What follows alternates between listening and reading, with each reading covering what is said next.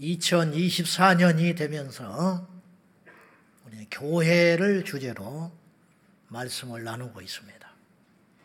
교회를 아는 것은 우리 신앙의 절대적인 어, 조건이 됩니다.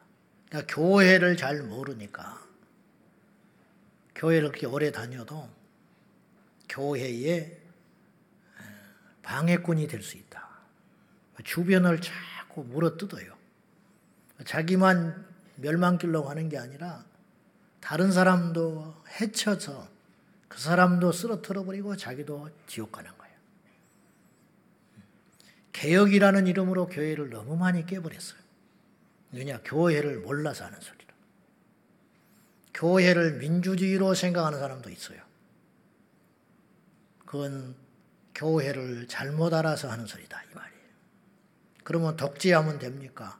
천만에 그런 뜻이 아니지.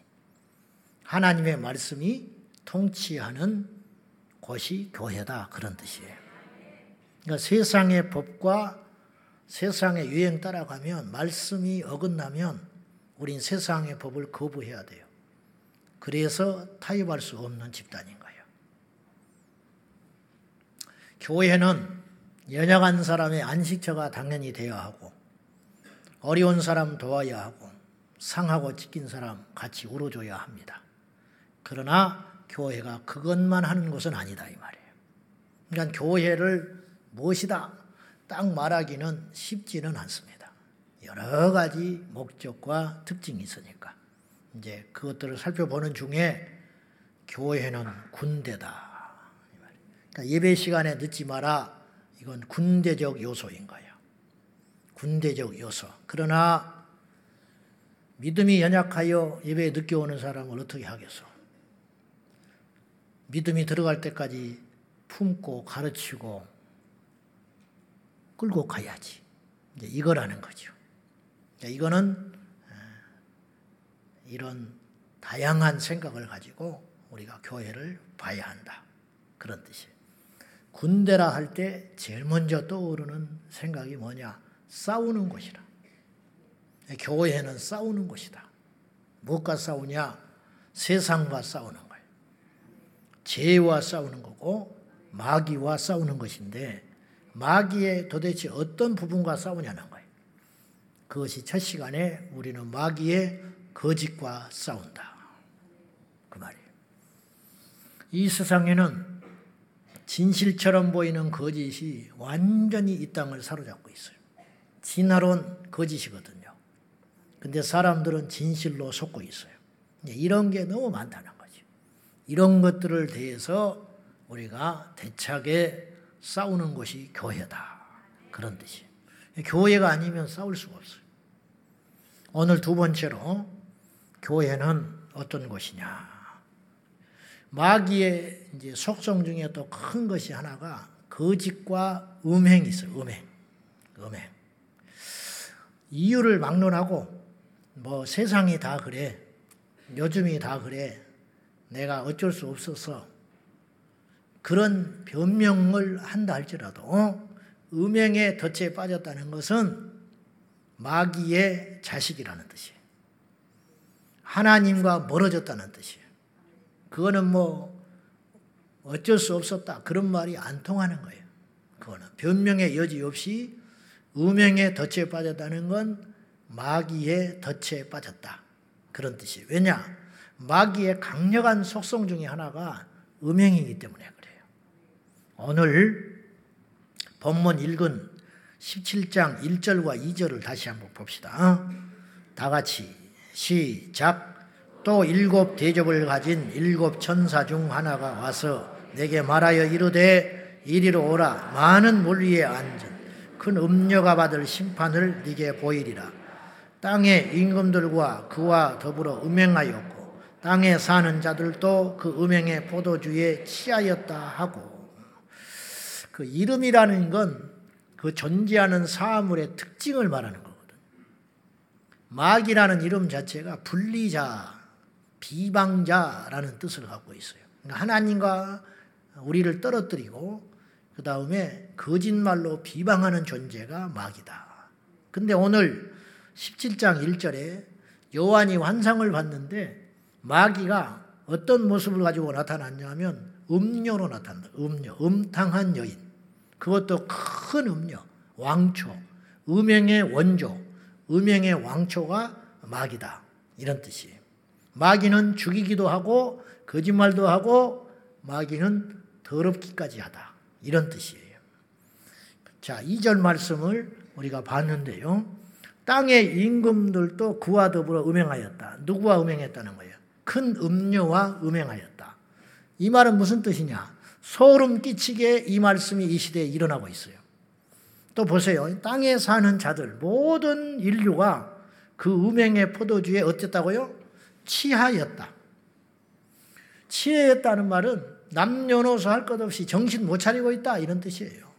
우리가 잔치집에 가면 잔칫날 전부 술 마셔가지고 뭐 어른이고 아이고 남자고 여자고 그래 마셔라 먹어라. 근데 누가 술을 따라줘서 잔칫날 아이고 난 술 안 먹는다. 그럼 뭐라 그래요? 아이고 멋지네. 안 그래요? 분위팡 못하게 왜 이래? 그러면서 먹어. 이런 날 안 먹으면 누가 먹어? 그래가지고 강제로 술에 취하잖아요. 그러면 예의가 먹는 거야 그날은. 그러니까 그 잔치에 참여하는 모든 자들은 술에 취해가지고 흐느적거리는 게 이상한 일이 아니고 정상이야. 그것이 정상. 그렇듯이 지금 이 세상이 세상의 권세자들, 임금들, 힘 있는 자들일수록 음행해요. 이상한 일 아니요? 이상한 일이잖아. 세상에 영향력을 가진 사람일수록 음행을 저지르고 있어. 앞장서서 지도층들이. 힘과 권세와 물질을 가졌는데 예수님을 모른다. 뭐 하겠어? 뭐 하겠냐고. 그건 저주야, 그래서. 예수 모르고 잘 때는 건 지옥으로 빨리 가는 가속 열차를 탄 거야. 뭐냐? 그거 가지고 죄 짓는 거예요. 뭐 하겠냐고. 그러니까 세상의 군왕들이 음녀와 더불어 음행하고 있다. 어, 이용당하는 거지, 마귀에게. 그 다음에 땅의 모든 자들이 그 음행에 포도주에 취해가지고 애들이나 옛날에는 그래도 어린애들은 덜 그랬어. 옛날에는. 요새는 없어졌어요. 완전히 이 뚝이 무너졌어. 더 심각한 건 앞으로 이런 현상은 점점점 가속화될 거라는 거예요. 우리가 지금 우리도 모른 채 너무 많은 이런 현상들이 일어나니까 받아들이고 있는데 이게 위험한 거예요. 그래서 내가 이런 말 했잖아요. 요즘 애들은 뭐, 요즘 애들 다 그렇지 뭐, 이거 위험한 소리라고 그랬어. 중학생은 다 그렇지 뭐. 다 그래야 되는 것이 정답인 것처럼 말을 하고 있어. 요즘 애들이 누가 인사해? 인사 안 하는 게 정답이야. 인사하면 이거 천연기념물인 거야, 이거. 결혼하기 전에 순결하면 이거 이상한 거야. 그냥 동거해야 되고 혼전 순결 없어져야 되고 이게 누구만 그러는 게 아니고 당연한 일이야. 어쩌다가 안 그런 사람은 비정상적인 거. 이런 세상을 만들었다. 그럼 왜 이런 일이 일어났느냐? 술에 취하게 만들었다 이 말이에요. 술 안 취한 게 정상이야 사실은. 근데 술 취한 사람이 너무 많아. 그래서 정, 멀쩡한 정신을 갖고 있는 사람이 술 취한 사람들에 의해서 내몰리는 상황이 이 시대가 됐다. 이술 취했다라는 말은 뭘까? 음행이 전 세계에 번져가고 있다. 이런 뜻입니다. 사람이 좀 배웠으면 조금 더 양심적이고 거룩해야 되거든요. 사회 지도층이라면 자신의 명예를 위해서라도 다른 사람 눈을 의식하면서도 좀 조심해야 되거든요. 근데 들키지만 않으면 돼. 이런 생각들이 팽배해 있다 이런 뜻이에요. 오히려 어떤 생각까지 갖고 있냐면 그러한 쾌락과 죄를 지키기 위해서 성공해야 된다고 생각하는 사람도 있어요. 지금 그렇게 아이들이 가치관이 흘러가고 있어요. 플레이보이 창업자인 유, 휴 해프너라는 사람이 있어요. 그는 81세에 21살 아가씨와 여인과 결혼을 했어. 그러면 처음 결혼했을까? 그동안 많이 했을까? 많이 했지. 몇 번인지도 몰라, 나는. 근데, 그리고는 91세에 죽었어요. 그러니까 이 여인은 자기가 그래 자서전을 뒤에 썼어요. 돈 보고 했다 결혼을. 근데 이걸 보시라고요. 이 사람이 자서전에서 뭘 폭로했냐면 나는 너무 철이 없었고 그때 그렇게 결혼 생활을 했는데 내 남편은 80대에 접어든 그때에도 대놓고 여러 여인들을 침상에 들여다놓고 뒹굴었다. 나는 그것을 보아야만 했다. 그랬어. 프레이보이 창업자가 이렇게 외설적인 행동을 했다는 것은 다 아는 사실이야. 미국에서도 지금 뒤집어지는 사건이 있었는데 지금 워낙 그들이 막강한 힘을 갖고 있기 때문에 언론을 짓눌러서 그렇지. 즉 연기가 나다가 딱 닫아버리고 닫아버리고 그러는데 소아 성에 그거 해가지고 굉장히 미국이 시끄럽습니다. 근데 덮었어요 지금. 워낙 힘이 있으니까. 음, 다른 이슈로 지금 덮고 이슈는 이슈로 덮는다. 지금 덮어져서 그렇지 미국이 지금 그런 세상이 됐어요. 우리가 이제 이런 이야기를 들을 때 플레이보이지 알죠 뭔지 플레이보이지를 만들어서 막대한 부를 쌓은 사람이거든요. 이 사람이 이렇게 행동하니까 우리가 전혀 놀라지를 않는 거야. 그 사람이 한 여인에게 청, 청순하게 그렇게 가정을 지켰다. 그러면 그것도 이상하다고 생각하는 거예요, 사람들이. 이런 거라는 거지요. 이런 거. 너나 할 것 없이 많아지니까. 여러분, 음행이 너무 많아지니까 사람들이 감각이 없어져 버렸어요. 그래가지고 너나 할 것 없이 그렇게 가는 거예요. 죄인데 죄의식이 없어지는 현상. 일례로 마약은 심각한 문제거든요. 이거 죄거든요. 근데 미국에 제가 콜로라도 덴버를 갔더니 지역에 노숙자가 엄청 많은 거예요. 다른 주보다. 그래서 왜 이러냐? 그랬더니 그 목사님이 콜라라도 덴버가 미국에서 미국 각 주마다 법이 조금씩 차이가 있거든요. 그곳에서 미국에서 최초로 마약, 마리화나, 대마초를 합법화했대요. 그러니까 다른 데서는 마, 이 마리화나 대마초를 하면 영창 가. 근데 덴버에 오면 담배처럼 사서 피울 수가 있어. 그래서 이 대마초를 하려고 하는 사람들이 콜로라도 덴버로 와가지고 돈을 물 쓰듯이 쓴다는 거예요. 그래서 세금이 엄청 거친다는 거예요. 그래서 그걸 보고 다른 미국 주에서도 이 마리하나를 합법화하기 시작했어요. 그러니까 미국이 상당한 주들이 마리하나가 이제는 합법화됐습니다. 자, 보시라고요. 왜 그러면 이런 일이 생겼는가? 마약하는 사람이 한둘이 아니야. 이제 너무 많으니까 단속하고 계몽하고 형벌을 주다가 이제 손 들어버리는 거예요. 예, 열어버리자. 이건 틀렸다. 이렇게 된 거죠. 프랑스에서 최근에 어떤 일이 있었냐면은 프랑스도 마약이 너무 빈번해가지고 길거리에 주사기가 막 던져져 있는 거예요. 그러니까 이게 보통 문제가 아니거든.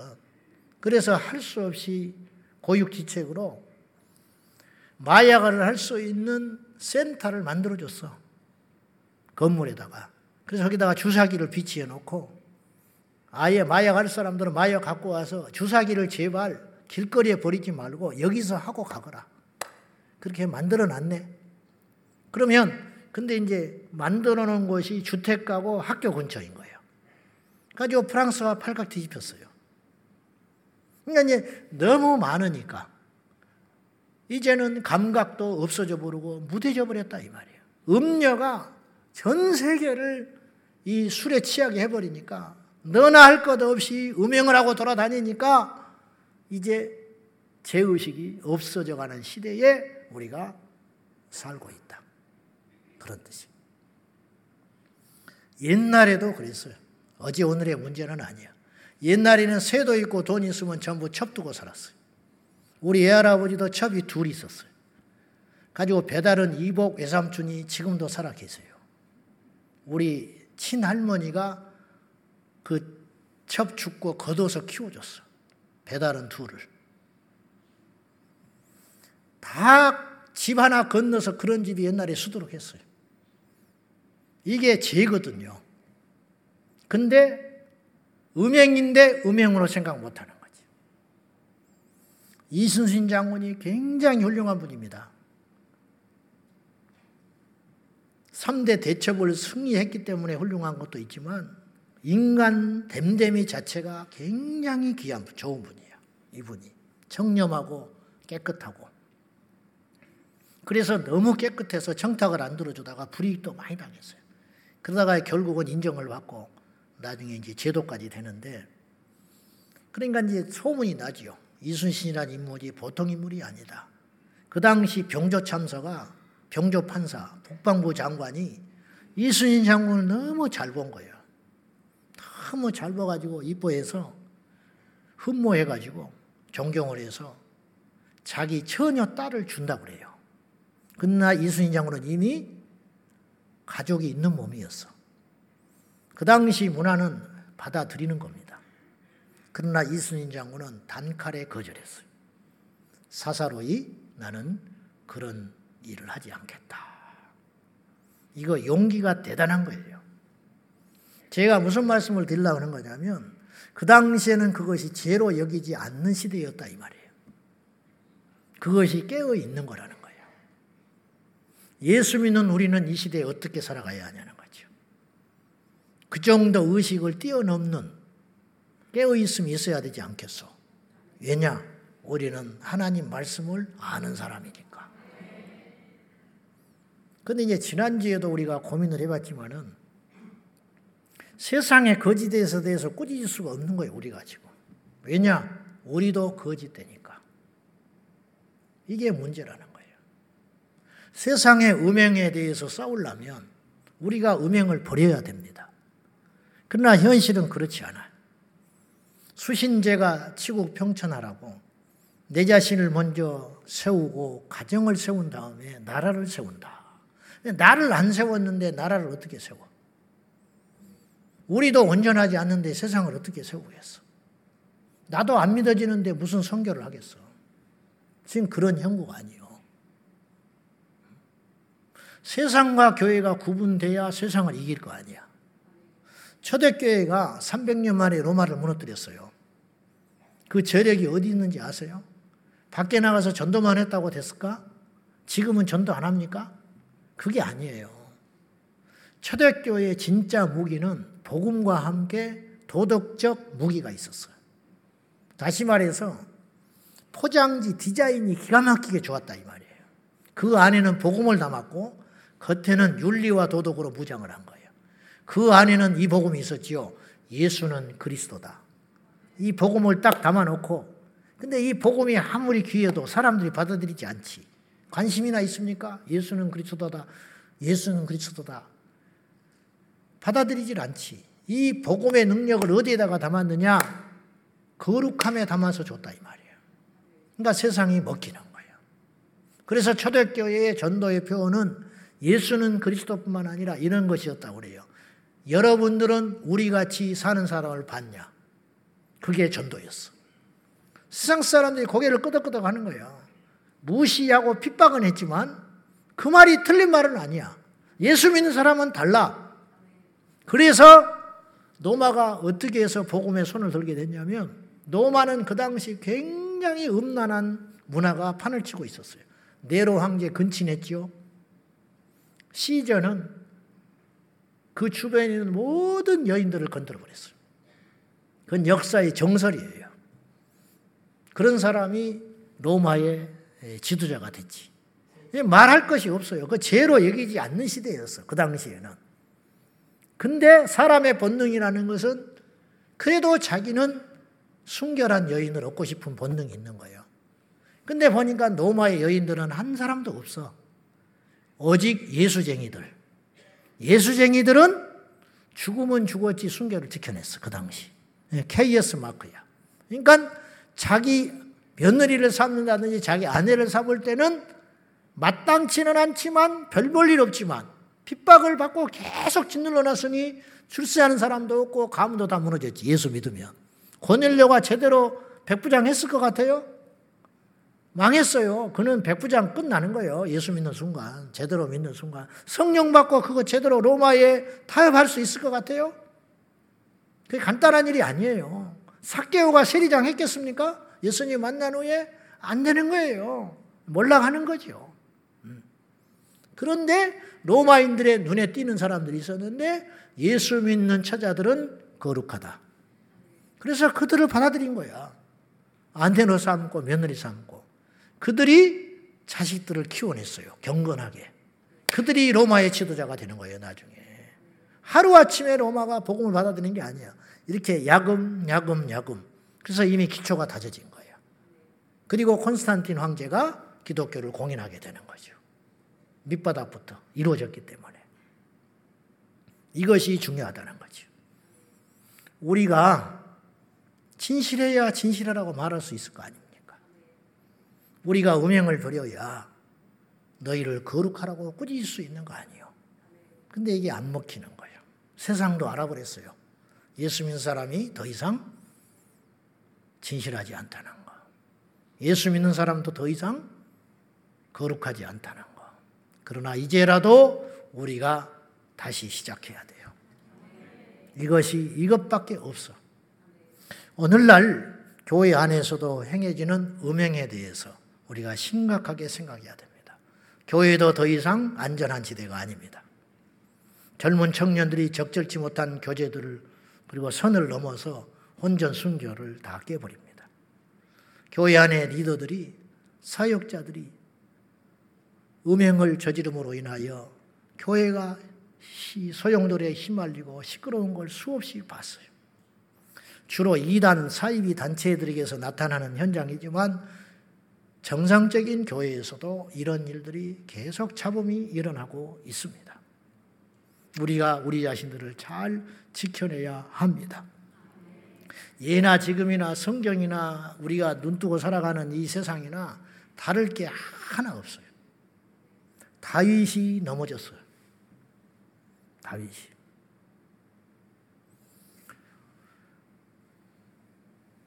시딤 광야에서 이스라엘 백성들이 자 교회는 군대입니다. 이건 제 말이 아니에요. 이스라엘 광야에 나온 이스라엘 백성들을 하나님 뭐라고 그랬어요? 여호와의 군대다. 근데 광야에 나온 이스라엘 백성들을 스데반 집사님은 뭐라고 그랬다고요? 광야 교회. 리꼬루 광야 교회는 하나님의 군대다. 그러니까 신학적으로 성경적으로 볼 때 교회는 군대인 거예요. 이건 제 말이 아니라는 거예요. 음.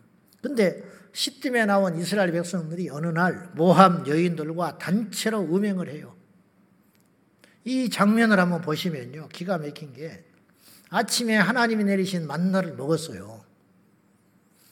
구름 기둥이라고 표현을 했지만은 구름이 이스라엘 백성들을 따라다니는 거야. 근데 자연적 구름이 아니라 이게 하나님이 만들어준 인공적 구름인 거예요. 그들에게만 구름이 있어. 이게 기가 막힌 일 아니요. 이런 불가사리한 일이 어디가 있냐고. 밤이 지나면 해가 지나면 여기저기서 불꽃이 피어 올랐어요. 그래서 불기둥이라고 그래요. 불기둥. 하늘로 치솟는 기둥 같은 불. 이런 걸 날마다 경험하고 산 거예요. 근데 대낮에 만나 먹고 정신 차려가지고 음행을 저질렀어. 근데 이 말씀을 좀 보시면 사탄이 그 배후에 있다라는 걸 알 수 있는데 전부 정상이 아니에요. 대낮에 단체로 음행을 한다는 게 이게 보통 일이 아니잖아. 그 다음에 이스라엘 백성들이 그것도. 그 다음에 모함 여인들은 또 어떻게 된 거야? 단체로 음행을 하러 왔다 이거예요. 창기들이 아닌데. 이게 창기도 문제가 되는 일인데 이거 뭐냐? 사단의 엄청난 미혹이 있는 거죠. 세계 정신들이 아니에요, 지금. 음행에 술 취해가지고 이런 일이 일어나고 있다는 거예요. 여러분, 하나님이 그냥 두지 않아요. 어떻게 했느냐? 전염병을 보내 가지고 그 음행에 가담한 자 2만 4천 명이 죽어버렸어. 여러분, 반드시 죄에는 열매가 따라와요. 우리가 이 땅에서 그 열매 똑똑 따먹고 사는 거예요. 믿음에도 열매가 있고 죄에도 열매가 있는 거예요. 생명의 열매를 맺는 사람이 있는가 하면 사망의 열매를 맺는 사람이 있다. 우리는 이 두 길이 있는데 어디로 가야 되느냐? 답이 나와 있는 거죠. 지금 세상에서 자행되는 상상을 초월한 음행들이 열거할 수조차도 없어요. 성경은요, 우리 일상생활과 절대로 동떨어진 막 뜬구름 잡는 이야기가 없어요. 그래서 굉장히 사실적인 이야기고, 이 읽으면 탁탁 와서 박히는 이유가 그것에 있어요. 내이기서에 보면은 하나님께서 성적 음란 방종에 대해서 굉장히 강하게 질책을 하고 하지 못하도록 경고하시거든요. 근데 이스라엘 백성들한테 경고하는 게 이런 거예요. 근친하지 말아라. 그건 무슨 뜻이냐? 그 당시 근친이 자행되고 있다 그런 뜻이. 고린도전서 안에서도 근친하는 사람이 있었어. 그 바울이 그거 호되게 꾸짖거든요. 아비와 아내와 합하여 하체를 범하는 자가 있다고 들었다. 계모와 잠자리를 한다 이 말이에요. 계모, 친엄마가 아니고. 이게 인간이에요. 이게 교회고. 근친에 대해서 죽여버려라. 이모의 하체를 범하는 자는 죽여버려라. 그랬잖아. 성경은 그냥 툭 하면 죽여버려라 그래. 안식일 범하면 죽여버려라. 부모를 대적하는 자식놈은 죽여버려라. 나도 몇 번 죽을 뻔한 거야. 몰랐을 때. 알고는 못하지, 겁이 나서. 짐승하고 수관하는 놈이 있었다. 그거 죽여버려라. 왜 그런, 그런 불결한 이야기를 성경에 써놨을까? 그런 일이 일어나고 있었다라는 거예요. 그 당시 문화 속에서. 하나님께서 이거예요. 내 백성 이스라엘은 그런 거 하지 마라!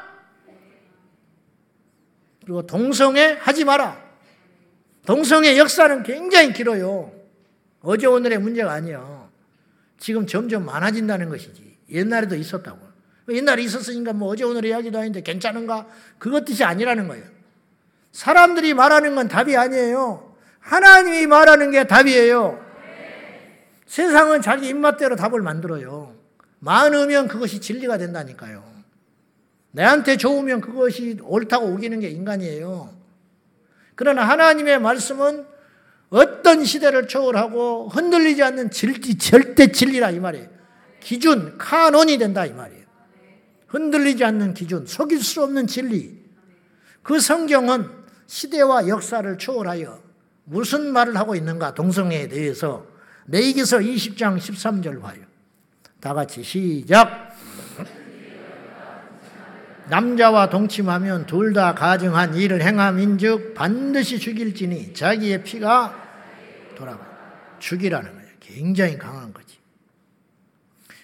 남자가 여자와 동침하고 아름다운 한 가정을 이루는 것은 하나님의 뜻이다 이 말이에요. 그래서 아담을 만드시고 하와를 돕는 배필로 파트너로 만들어 주신 거예요. 인간 성경은 혼인을 더럽히지 마라 그랬어. 그건 무슨 뜻이냐? 결혼을 해서 한 가정을 이루었거든 평생 서로에게 최선을 다하여 충성하고 순결을 지키라. 이 소리거든요. 혼인을 기 여기라는 말은 더럽히지 말라는 거예요. 혼인을 누가 끼어들어서 이게 하나님 뜻이에요. 정확하지 않습니까? 근데 지금은 어떻게 사느냐? 한 남자가 두 여자로 사는 가정이 있어. 한 여자를 두 남자가 데리고 사는 사람도 있어. 이게 다양한 가족이래. 성경에 의하면 이건 결혼이 아닌 거예요. 남자는 여자로 순리대로 결혼해서 살게 되어 있다. 하나님 법칙에.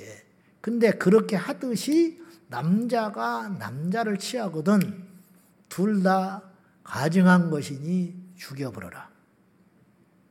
그러면 오늘 그런 동성애자가 있으면 어떻게 할까요? 죽여버릴까요? 여러분, 이 말은 무슨 뜻이냐? 우리가 안 죽여도 죽게 돼 있어. 우리가 안 죽여도 죽게 돼 있다. 안식일을 범하면 죽였거든요. 여러분 주일 어기면 결국은 죽어요. 지옥 간다 이 말이에요. 자식이 부모를 대적하기 시작하면 결국은 그 자식은 누가 안 죽여도 죽게 돼 있어. 망한다 이런 말이에요. 제 말은. 이해되면 아멘 하세요? 결국은 죽게 돼. 이게 하나님의 뜻이에요. 동성애자는 결국은 죽어 망해. 우리가 안 죽여도. 이런 게 다 혐오 표현으로 돌아가서 나중에는 이제 내가 설교 못해, 이런 설교. 이 슬픈 일이죠. 마귀가 이 시대에 동성애를 무기로 현혹하는 것이 있는데 성경에는 분명히 동성애를 죄로 명시하고 있다는 걸 잊지 말아야 돼요. 동성애가 죄가 아니고 개인적 취향이라고 미혹하는 말에 속아서는 안 돼요. 급기야 로마 카톨릭 교황은 2023년 8월 7일 날 우리는 동성애를 비롯한 여러 종류의 성들 LGBT라고 그러는데 레즈비언, 게이, 양성애자, 트랜스젠더 이런 사람들에 대하여 열려 있다. 그렇게 선언했어요. 열려 있다라는 말은 죄가 아니다. 우리는 충분히 수용한다. 괜찮다. 그런 사람도 예배 드릴 수 있고 그런 사람도 하나님 앞에 나올 수 있다. 그러면서 연이어 이렇게 말했어요. 각자 자신의 방식으로 하나님을 만날 수 있기 때문이다. 이렇게 선언했어요. 그래서 우리나라에 몇 년 전에 동성애자를 축복하는 목사가 나타나기 시작한 거야. 여러분, 동성애자를 축복한다? 무슨 축복을 해? 무슨 축복을 해? 천국 가라고? 천국 못 가는데? 동성애자를 축복한다. 무슨 축복? 건강하라고? 동성애자가 건강하면 어디다 써먹을 건데? 동성애자가 축복을 한다. 부유하라고? 그 돈 벌어서 어디 있을 건데? 동성애는 축복의 대상이 될 수가 없어요. 살인자를 축복할 수 있어요? 살인자가 축복하면, 살인자에게 축복하면 어떻게? 히틀러한테 축복할 수 있어요? 김정은이한테 축복할 수 있어요? 김정은이가 축복받으면 어디다 쓸 건데, 그거를. 적절한 비유인지는 모르겠지만은, 동성애자에게 진정한 축복은 이거예요. 회개하고 주께로 돌아오는 거예요. 성경은 일관되게 이렇게 주장해요. 회개하고 돌아와라. 동성애자가 동성애자를 우리가 혐오하고 미워하는 게 아니라니까. 동성애 자체를 죄라고 말해주는 게 동성애자를 사랑하는 거라 이 말이에요. 우리 아이가 엉뚱한 짓 하고 다니면 잘한다 잘한다 하면 안 되는 거예요. 그러면 그 아이는 영원히 죽어요. 무엇이 문제인지 그걸 꾸짖어서 고치게 만들어야 그 아이가 사는 길이 열릴 거 아니요. 이게 복음의 능력이라는 거예요. 복음으로 오해하면 안 돼. 살리기 위한 것이 복음이라 이런 말이에요. 동성애는 제가 볼 때 21세기의 선악과의 미혹이에요. 그럴듯하지만 그걸 범하는 순간 하나님과 끝장나는 겁니다. 그 옛날 아담이 먹으면 반드시 죽는다는 하나님 명령을 거슬려 죽지 않는다고 거짓말했던 마귀의 사탕 발림에 빠져가지고 넘어갔듯이 동성애는 분명히 죄고 형벌이 있다고 했음에도 불구하고 세상은 말할 것도 없고 이 세상에 많은 자유주의 신학자들이 동성애는 죄가 아니며 동성애자도 심지어 하나님의 창조 안에서 만들어진 존재라고 거짓을 유포하고 있으니 그들을 받을 심판은 얼마나 큰 것이겠습니까? 로마서 1장 32절 말씀 한번 보십시오. 시작. 사형에 해당한다고 하나님께서 정하심을 알고도 자기들만 행할 뿐 아니라 또한 그런 일을 행하는 자들을 옳다 하느니라. 딱 맞는 말 아니에요? 이 같은 일을 하는다는 말은 그 전에 구절들을 쭉 살펴보면 동성애를 포함한 모든 불의, 추악, 탐욕, 시기, 분쟁, 시기, 그리고 수군거림, 비난 등등 이런 걸 다 망라해서 이런 일을 행하는 자는 사형에 해당한다고 하나님이 말씀하셨다. 근데 그 말씀을 정면으로 대적할 뿐만 아니라 그런 일을 행하는 자들에 대하여 옳다고 주장하는 자들이 있다. 지금 시대가 그렇다 이 말이죠. 교황이 그런, 그런 일을 한 거예요. 일부 신학자들이 그런 일을 하고 있는 거예요. 일부 교회와 목사들이 근데 일부가 아니야. 점점 많아지고 있어요. 그래서 이게 대세로 굳어져 버리면 온 세상이 멸망길로 간다고 하는 것이죠. 음행이라고 하는 것은 범위가 굉장히 커요. 생각으로 짓는 것도 음행이야. 마음의 음행. 눈으로 보는 것도 음행이라. 눈으로 계속 보는 것. 입으로 하는 것도 음행이야. 음담패설. 그러다 보면 어떻게 되느냐? 손과 발이 움직여요. 누군가를 자꾸 미워하는 게 왜 살인죄라고 하셨냐면 누군가를 자꾸 미워하면 결국은 그 사람 죽이게 돼 있다. 응? 그걸 자꾸 그 생각을 계속 하다 보면 그렇게 돼요. 음행한 마음을 계속 품으면 어떤 대상에 대해서 결국은 그 죄를 짓게 되기 때문에 예수님께서 그건 음행이다 그렇게 말하신 거라. 자꾸 본다 넘어가게 돼. 100% 넘어가게 돼 있어. 그래서 악은 그 모양이라도 버려라. 그렇게 이야기하는 거예요.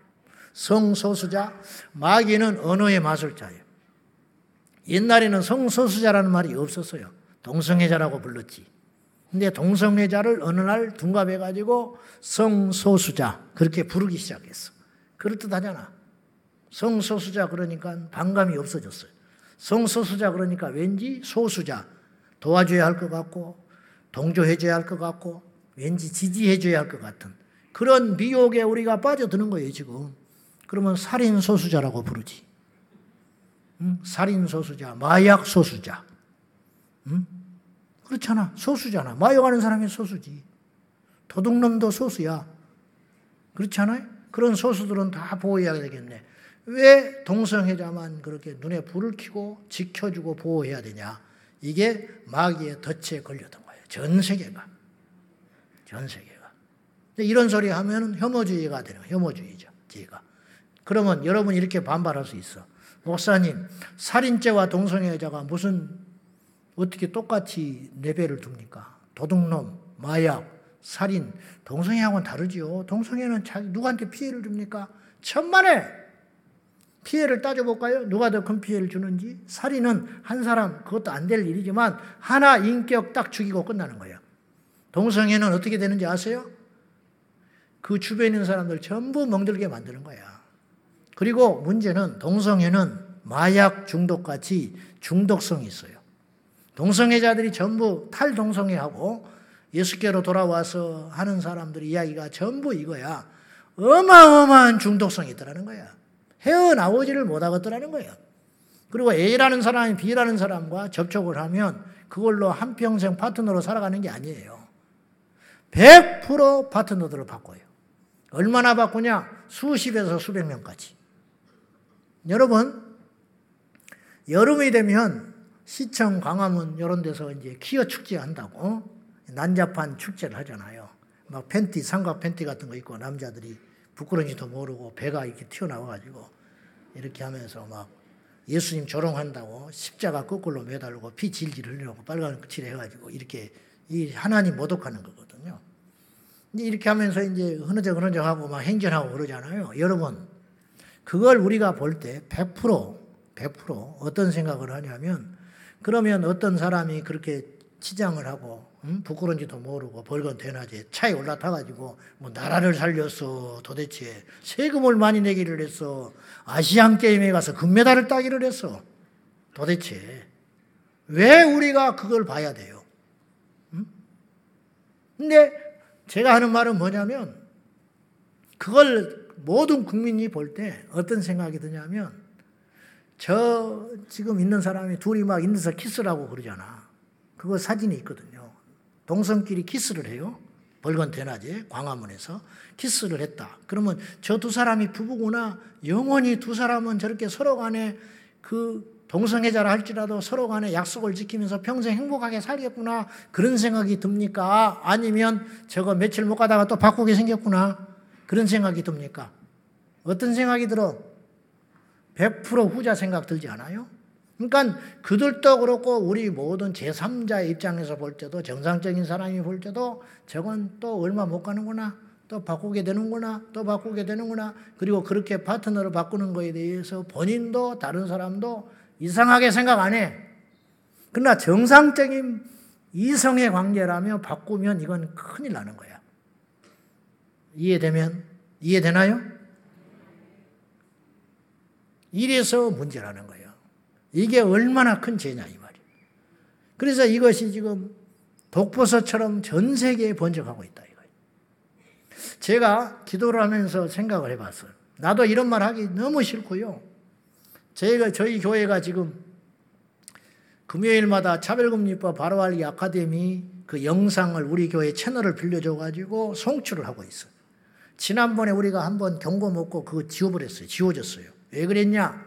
그래서 유튜브에서 닫아버려 가지고 뭐 때문에 그랬는지 알아보라 했더니 차바에서 강의하는 어떤 분이 어떤 목사님 무슨 강의를 했냐면 여러 가지 동성애 문제점에 대해서 이야기를 하면서 동성애는 타고난 것이 아니다.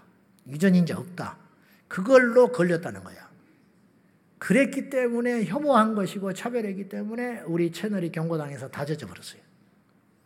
그러면 앞으로 어떤 세상이 되냐 이렇게 흘러가면 제가 이런 설교를 하면 내가 차별주의자고 혐오주의자가 된다 이 말이에요. 그럼 나는 고소당해요.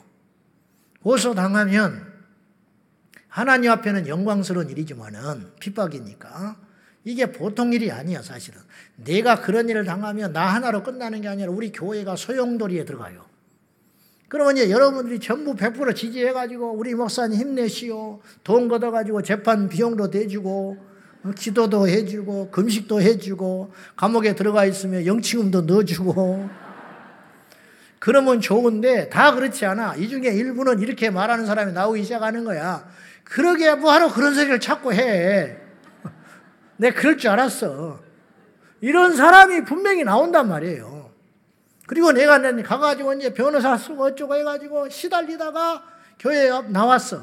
나왔더니 3분의 1은 교회 떠나버렸어. 못 기다려주고. 목사님 뭐하러 그런 짓 했냐고. 그런 일 있죠. 그럼 나는 이제 그 다음에 이 강단에서 진리를 외치지를 못해. 이게 마귀가 하려고 하는 짓이에요, 지금. 이게 단순히 동성애가 문제가 아니라는 거예요.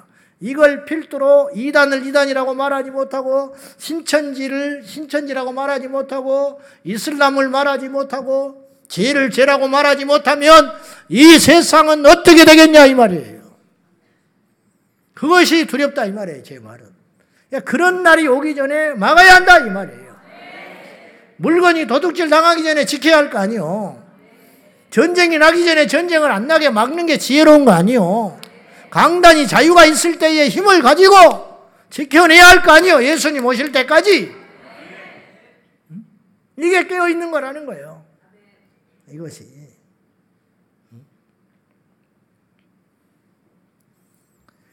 이 마귀가 이 동성애를 앞세워서 이렇게 강력하게 대차게 재미를 볼 줄을 몰랐어요. 저도. 이 동성애는 쉽게 말하면 이렇게 표현해 볼게요. 제가.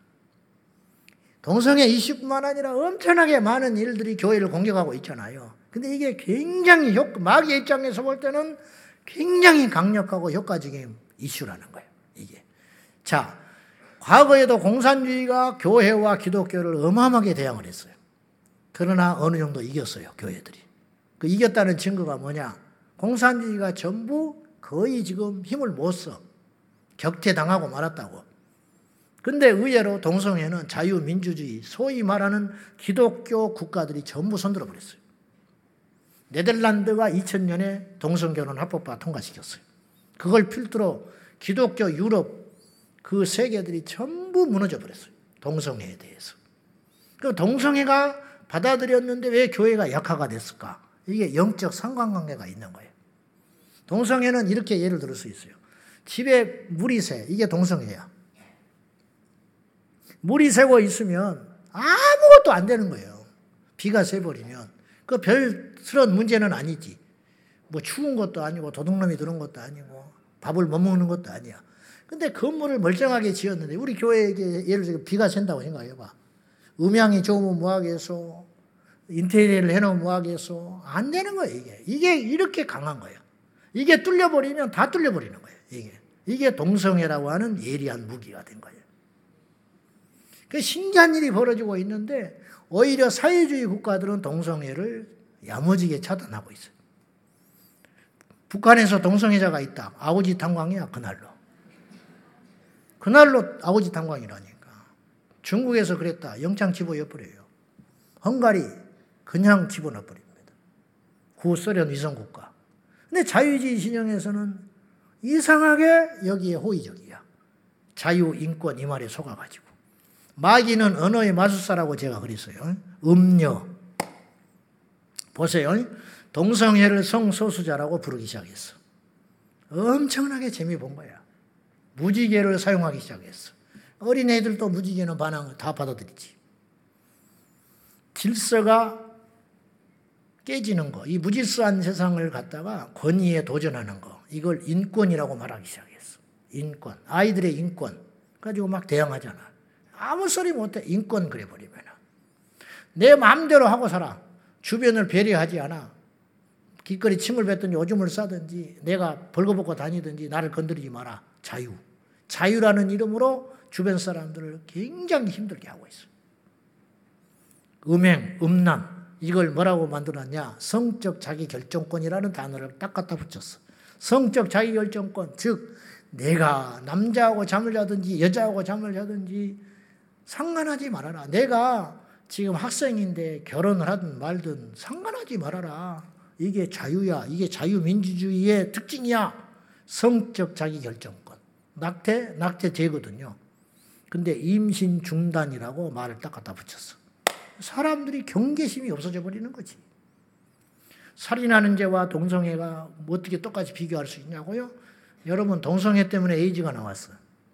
동성애 때문에 원숭이 두 창이 나왔어요. 이건 시시할 문제가 아니에요. 지금 말을 안 하고 있어 지금 사실이야. 우리나라 보건 그 당국에 의하면 이미 다 발표된 사건이야. 네, 말을 안 해, 보도를 안 해, 지금. 그것 때문에 사회적 비용이 얼마나 많이 나는지 아세요?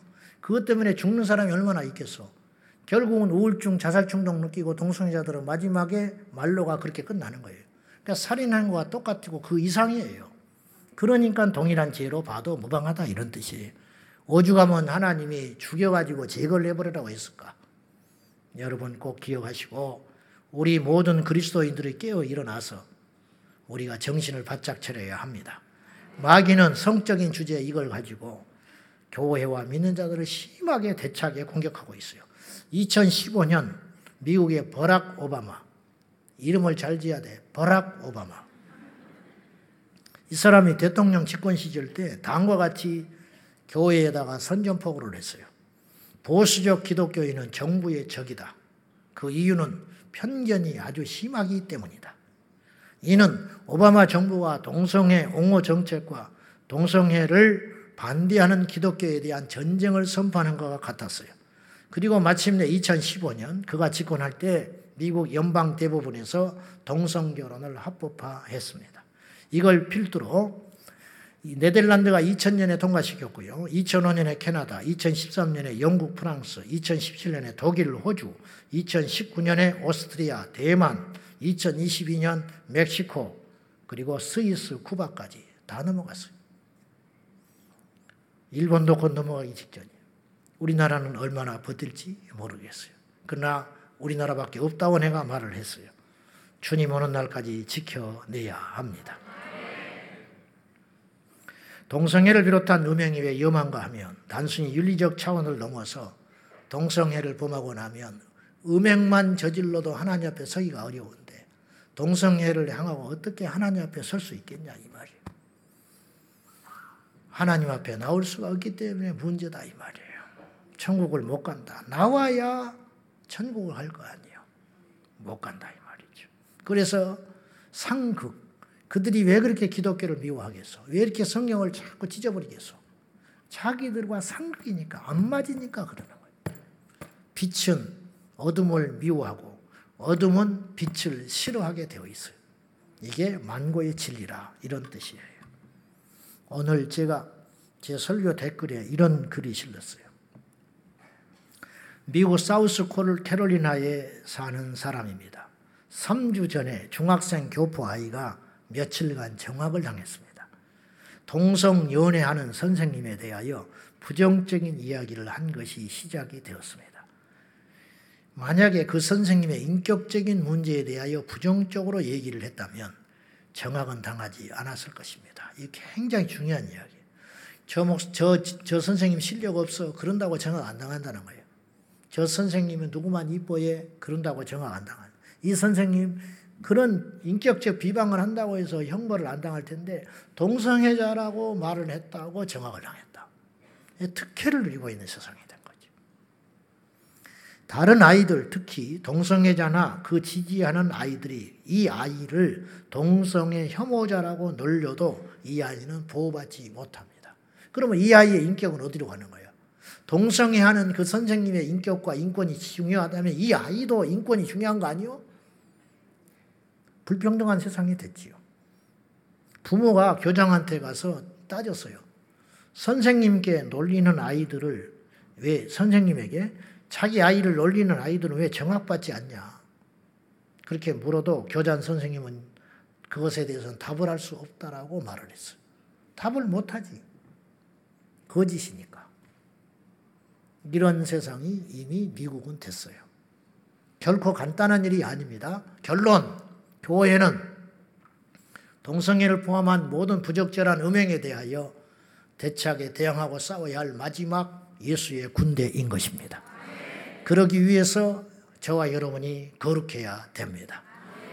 절대로 그런 빌미를 만들지 말고 요셉처럼 도망하셔야 되고 환경에 노출돼서는 안 될 것이고 이성 간에 악수도 하지 말고 접촉도 하지 말고 아무리 좋은 일이라 할지라도 같이 함께 하지 말고 선과 절도를 잘 지켜서 우리 이 땅의 모든 크리스찬들이 저는 그렇게 봅니다. 이 땅의 교회가 지금 세잔해 가고 믿는 자들이 없어져 가고 그것을 위해서 무슨 트렌드를 보강하고 문턱을 낮추고 세상의 흐름을 따라가려고들 난리인데 나는 정반대의 생각을 하고 있어요.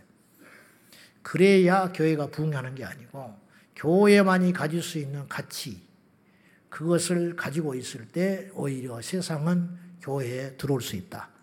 그것이 뭐냐? 거룩합니다. 그것이 뭐냐? 예수 그리스도다. 그것이 뭐냐? 이 시대를 정확히 말해줄 수 있는 하나님의 입이 되는 것이다. 기도하겠습니다. 하나님 아버지, 너무너무 슬프고 답답합니다.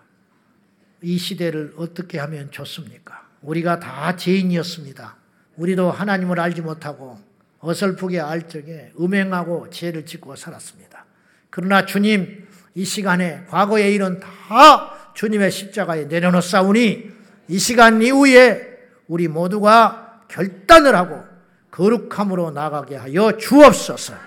예전에 우리가 하나님께 불의하고 음행을 저지르고 악한 일을 행하여 우리 인생의 사망의 열매를 먹고 지금까지 왔습니다. 이제 회개하고 돌이키오니 우리에게 은혜를 베풀어 주셔서 이제부터 새 길을 걷게 하여 주시고 거룩한 길을 걷게 하여 주시고 빛의 길을 걸어가게 하여 주시옵소서.